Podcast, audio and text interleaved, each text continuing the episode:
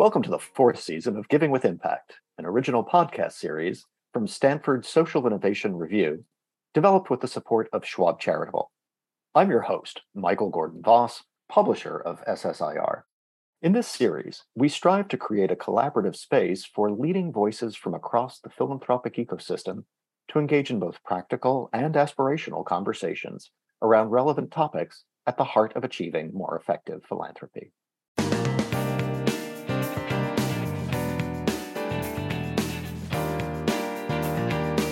In its broadest sense, the field of impact investing can be defined as an investment strategy that seeks to generate financial returns while also creating a positive social or environmental impact. Impact investing is attracting growing numbers of organizations and increasing amounts of money. By some estimates, there are nearly two hundred registered impact investment funds, and many foundations, networks, and mainstream financial institutions are active in the field. Impact investing contains a range of expectations about appropriate financial and social return. Some investors are drawn by the hope of earning substantial financial returns by investing in businesses that have a social mission, while others are drawn by the desire to achieve more sustainable impact than they could achieve through philanthropy alone.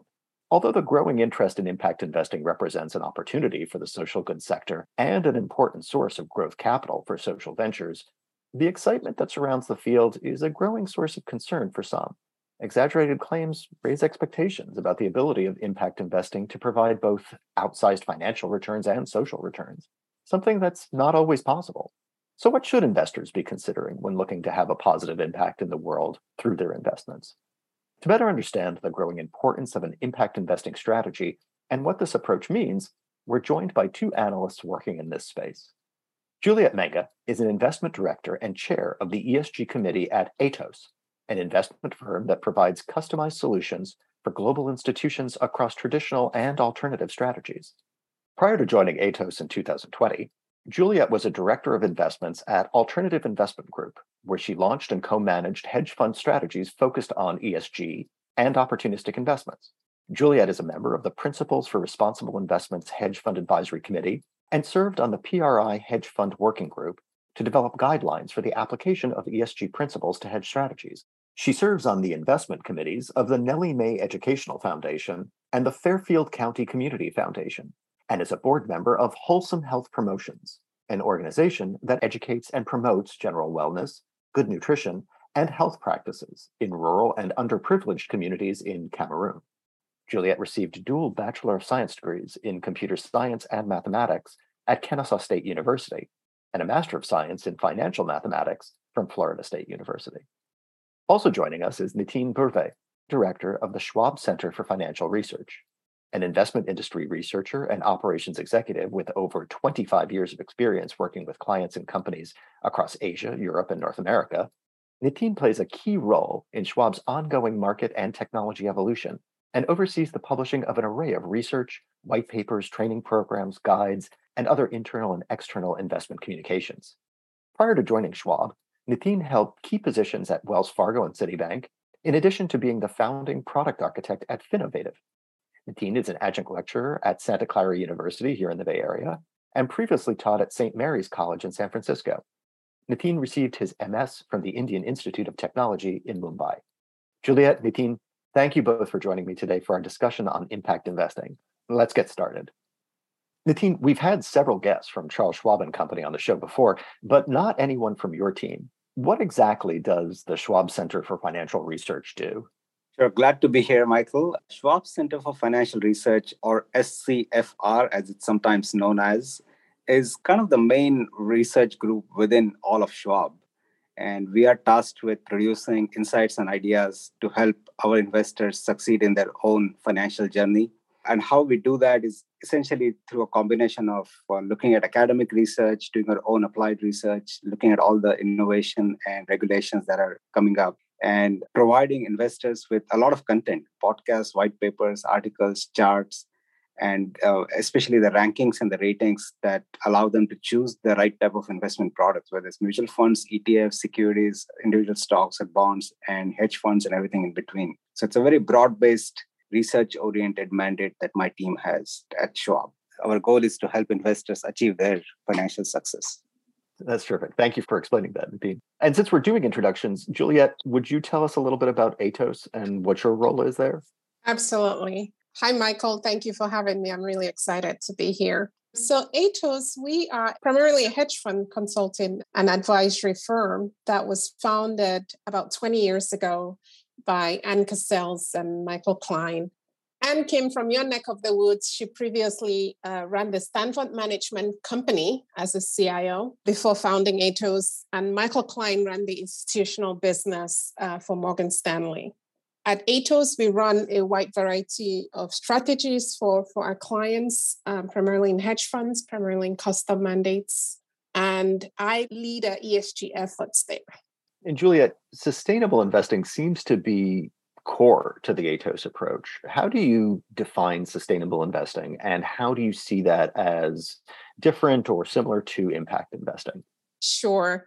So sustainable investing, E S G, um, I'll use that interchangeably. But the way we think about it at Aetos, we think about it in two ways. First, at the firm level, in the way we run our business. The way Michael and Anne set up the business was with a very strong focus on culture and people.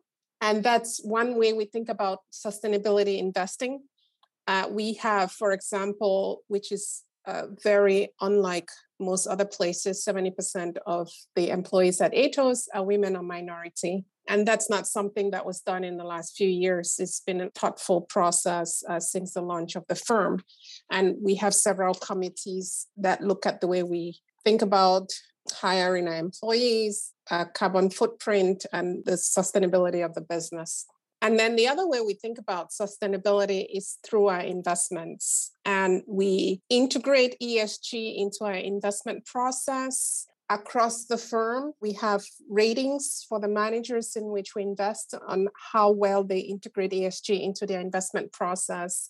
And then we also have uh, specific products that focus on E S G and sustainability. And the way our managers typically do that, I'll say they do it in two ways broadly, through what I'll call E S G integration. And that is looking at material E S G factors as a key part of their investment process, just the same way as you would look at financial metrics uh, like P E multiples and cash flow.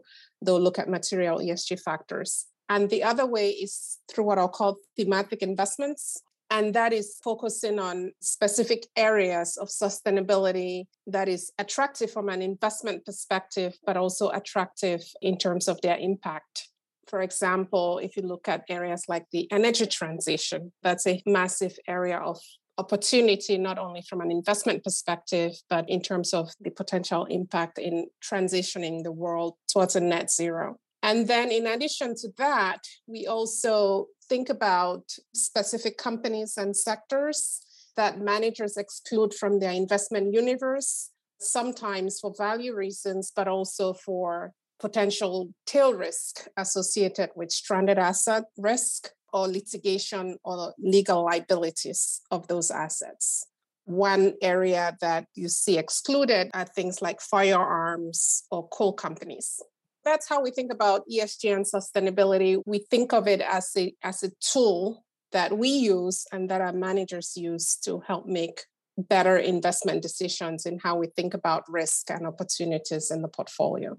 To your second question on how it's different from impact investing, I would say that an E S G, we look at it as a tool to help generate better returns and also have some kind of an impact. With impact investing, there is a strong focus on both the return and the impact of, of the investment, and both need to be measurable. And in some cases for impact investments, uh, there is a willingness to have reduced return in order to achieve the desired impact. So the range of return outcomes may be a little bit different depending on the impact investment, but there is definitely a very measurable impact in addition to financial return. I think that's a great point. It almost sounds silly to say it, but when you're talking about impact investing, impact is the first part of that kind of equation. And so that's a good way to think about one of the main distinctions between E S G or sustainable investing and impact investing. I also want to applaud you and Aetos because uh, what you were saying about the sustainability of your business, uh, it's great when a company walks the walk as opposed to just talking the talk. So kudos to you and all of your team for that. Thank you. Nitin, let me ask you to come in there. Juliet described Aetos' approach to sustainable investing and the E S G factors related to that, and the differences she saw between that and impact investing more broadly. Many investors may also be hearing about socially responsible investing or socially responsible investments, uh, also called S R Is. How would you define an S R I? And what do you see as the difference between socially responsible investing, E S G-focused investing, and impact investing? Just as Juliet said, uh, let me just start with impact investing. I think primary distinction between the three approaches is really how much involvement does an investor want to have in the actual impact or the result of the investments, and the trade-off. How much trade-off do they want to have in terms of financial gains versus the other non-financial returns? So impact investing, not that the investor is sacrificing their financial gains, but as Juliet said, I think the impact typically on a narrower, more defined community or some aspect of a societal issue is more important than the financial gains is maybe a little less important, not that they're giving it up. On the other hand, E S G and S R I are a little bit similar to each other because they tend to be more broad-based. An investor doesn't really have to take a very hands-on role in a specific issue that they're interested in or they care about. They just want to do good while trying to do well. So that can be a broader approach in terms of both E S G and S R I. The subtle difference or the distinction between E S G and S R I in our minds is S R I tends to be more what we call exclusion-based, where an investor says, yeah, I'm, I'm going to invest in all of U S markets, but exclude a particular industry, let's say tobacco or firearms. E S G, on the other hand, tends to be more what's called integrated approach, where we don't really necessarily say that an industry is quote unquote good or bad, but we just look at it on an industry agnostic basis. And we say, yeah, within each industry, each industry player has some inherent risks. And it's a question of how well are they managing those risks? And are they really doing the best they can within that industry? For example, an oil company, even though we may not like the, the pollution produced by oil companies, we still have to rely on gas and oil and fl- planes and so on. So E S G tends to be a little bit more broader, more integrated, and doesn't necessarily exclude anything. So that's kind of the way we distinguish between impact, S R I, and E S G. And we do see this as a common source of confusion among Uh, not only investors, but also even industry participants. So I think understanding these distinctions is very important. I want to come back a little later on and, and uh, dissect a couple of the points that you just brought up, Nitin. But before we get to that, can you tell us a little bit about what you're looking for when evaluating companies for impact? What we look at has sort of evolved over years because, first of all, one of the biggest challenges in this industry is the availability of data. There's no regulatory requirement that forces companies to, to report or produce their E S G or S R I friendliness. So it's been historically hard to get the data that you need to do any analysis or evaluation. Now, that is changing, of course. Over the recent uh, few years, uh, companies either willingly or through some kind of a regulatory nudge are starting to publish data, but there's no standardization, again, across the globe. So there's a lot of scope for analysis and uh, subjectivity.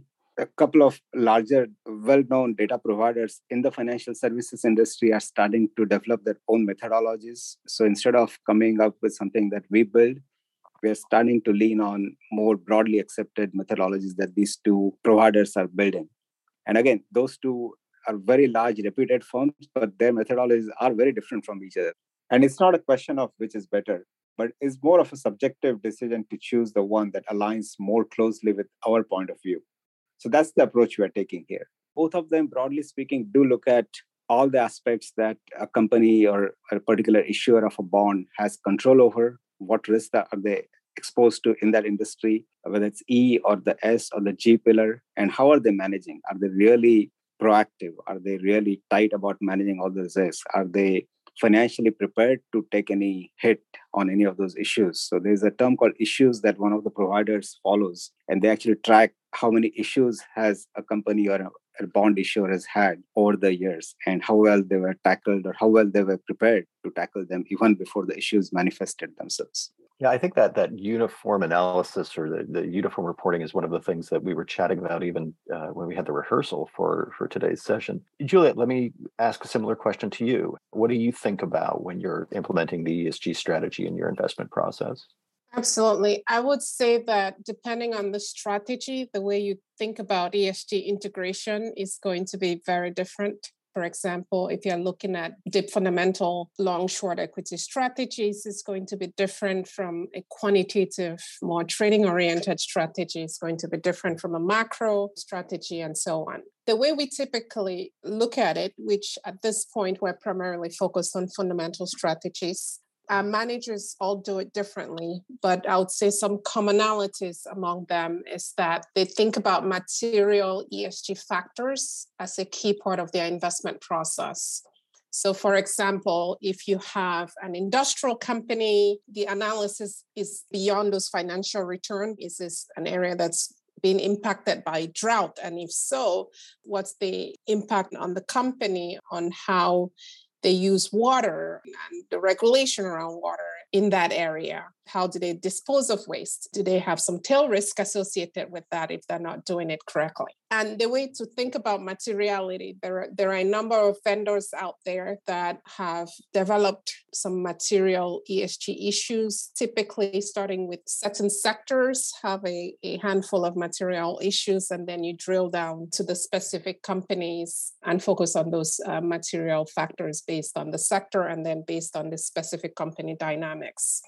So the managers who do it right, they tend to look at a combination of those outside vendors, which there are quite a lot right now, from the rating agencies to those focused on A I. So you have some A I mapping tools today that scrub data on the internet, that have scrub satellite images, to other frameworks like the S A S B materiality framework to understand what those material issues are. But to Nitin's point earlier, a lot of this is not commonly rated, or the companies are not providing the data in a way that's easy to compare. So there is currently a real need for managers to do their own analysis on top of that, to normalize that data and use it in a way that's consistent with their investment process. It's a bit of a challenge today, but it's also the opportunity, right? It's never easy to make good investments. The people who do it well are those that can take, call it the inefficient data and get some alpha out of it. So that's how we typically see it today. So in addition to integrating E S G into the investment process, the other thing which we see in a good E S G approach today is the engagement aspect. You can appreciate that a lot of companies are just not there today in terms of their E S G integration. So even companies that could be quite thematic in terms of their impact from an E or S perspective may need a little help and push on some of the other issues like the governance or E or S. So, for example, some solar company has clearly a very positive impact, but um, may have some issues around their supply chain or, or labor. Um, so a good engagement program where you're not only integrating the E S G factors, but uh, engaging those companies to, to move in the right direction on those issues is also what we see and encourage with our managers. And then the last thing I'll say is the reporting aspect. So we primarily invest in public markets. With impact investing, it's right. a little bit harder right. to, to classify the impact, but some kind of an impact reporting in terms of if you're engaging with companies, for example, what are the outcomes of those engagements to the extent that some of your companies are aligned with things like the U N S D Gs? How are you reporting that? There's obviously a lot of uh, complexity that you were just sharing with this about this process, but it makes me wonder, how can individual investors think about applying an approach that's similar to what both you and Nitin have discussed uh, when they're thinking about their portfolios? For individuals at this point in time, there are quite a number of uh, products out there that integrate E S G. The advice I would give is to, to go with an open eye. Um, as we've been talking today, there is no standard definition of an E S G fund. You kind of need to do your research to make sure that what you're investing in is aligned with your thoughts on E S G. But I'll also encourage individuals to be open-minded in terms of some of the names that they see in the portfolio, for example. We live in a world that's fairly polarized, and investors are quick to judge names. Obviously, there are some names that are immediately a red flag, but broadly speaking, there's a lot of room for improvement, especially if you have a good engagement program in some of these funds. At this point, I believe that most investors can transform their full portfolio into sustainable investing products without worrying about uh, the upside or the return potential. So we do have enough of that. But at the same time, we also have uh, some greenwashing out there. So you need to do the work. Nitin, anything that you want to add to that point or the, to the ideas about ways that individual investors should be thinking about these approaches? That's a really important question for Schwab because of two reasons. First of all, Schwab has a lot of clients. We're talking about some thirty million clients. And secondly, they represent a full range of preferences and interests. There are individual stocks or even bonds, and often bonds are not immediately thought of when someone thinks of E S G or S R I, but bonds actually lend themselves quite well for S R I or E S G investing because in a bond, a bond is after a legal contract. So in a contract, you can have a clause that says if an issuer does X Y Z, it's a default. So companies may be a little bit more forced to follow what they're saying.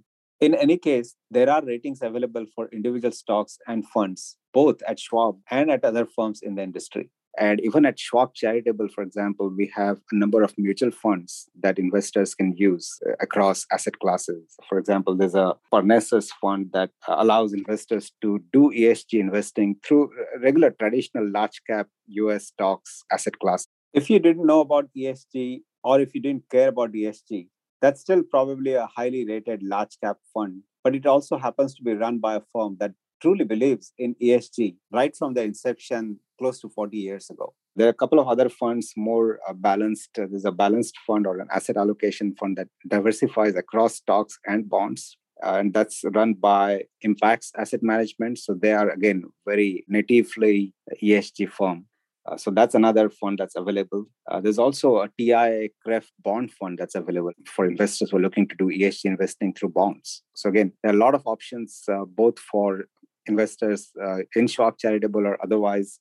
And uh, again, those investors who do work with advisors, there are more than three hundred uh, funds and E T Fs available at Schwab that do qualify as E S G compliant or E S G friendly funds. So again, I, I don't think choice is an issue right now, but it's just a question of figuring out what are your personal values? And as Juliet said, are you more E-friendly or S for G or all of them in equal ratios?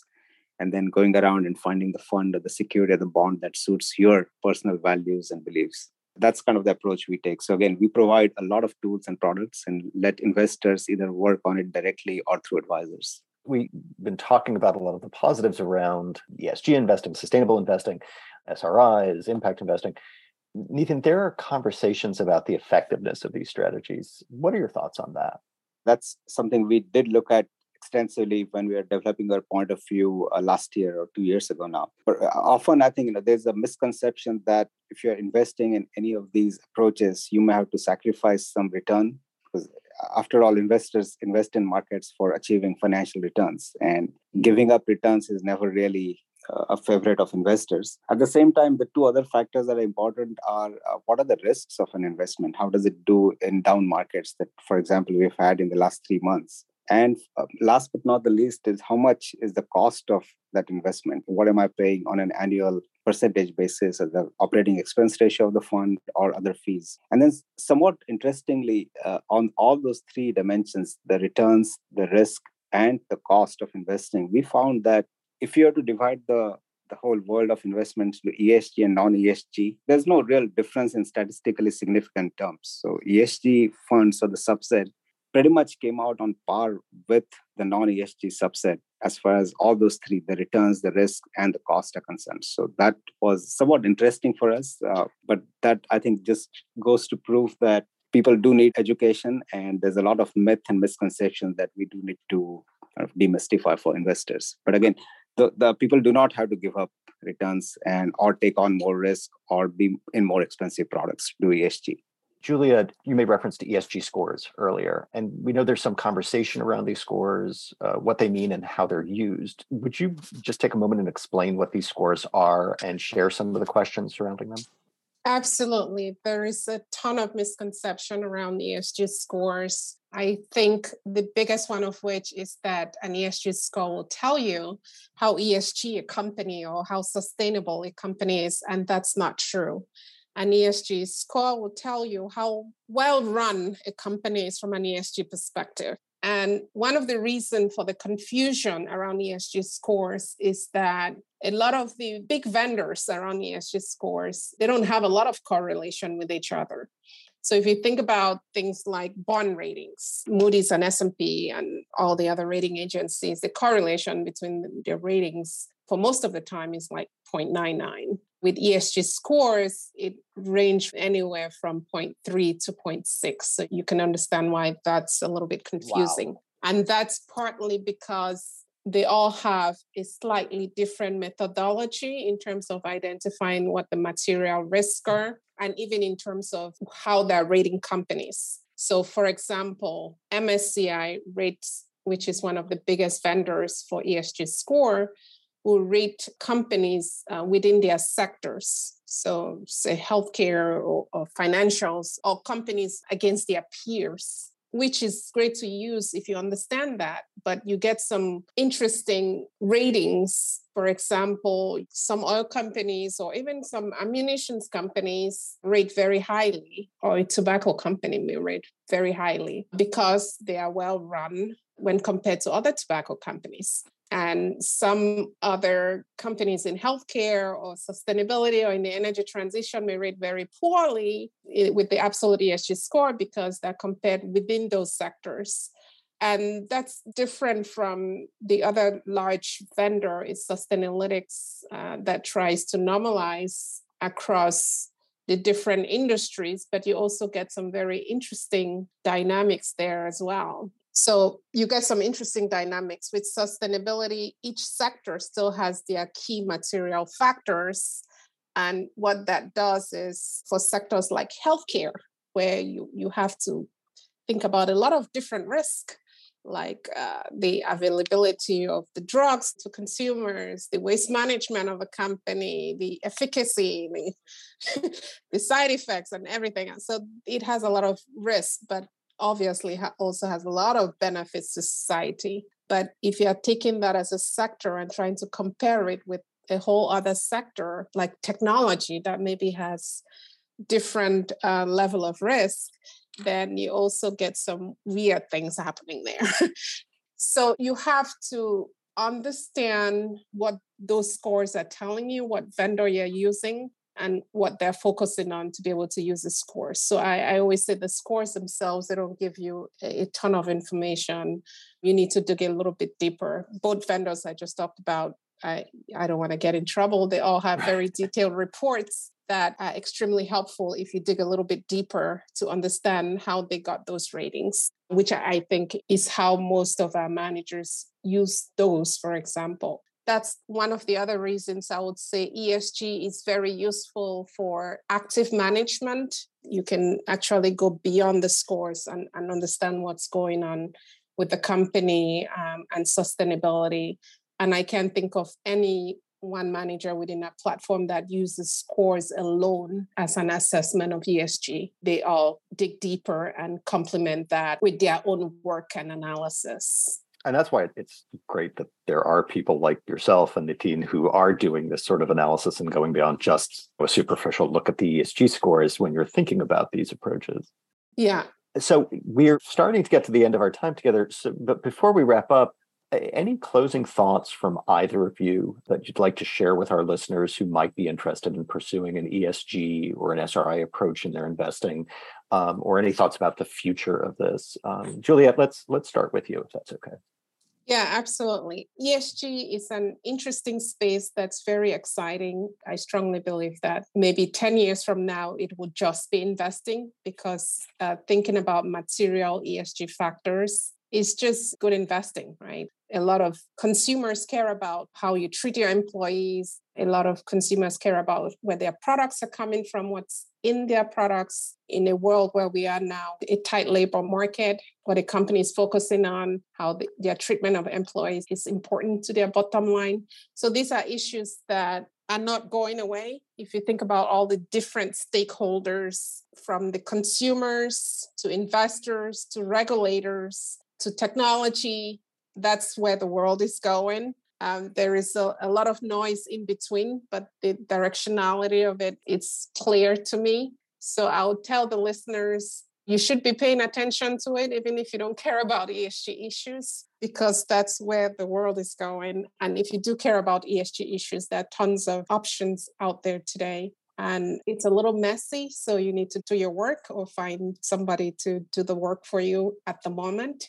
Thank you, Juliet. And Nitin, anything additional you want to share? Certainly. I think as we've sort of seen uh, more recently, a lot of uh, As I think as Juliet referred to as greenwashing. So th- there's been a lot of uh, news about some of these players in the industry being scrutinized by regulators and uh, other agencies. And that may sound a little disturbing, but I think it's actually an integral part of the growth.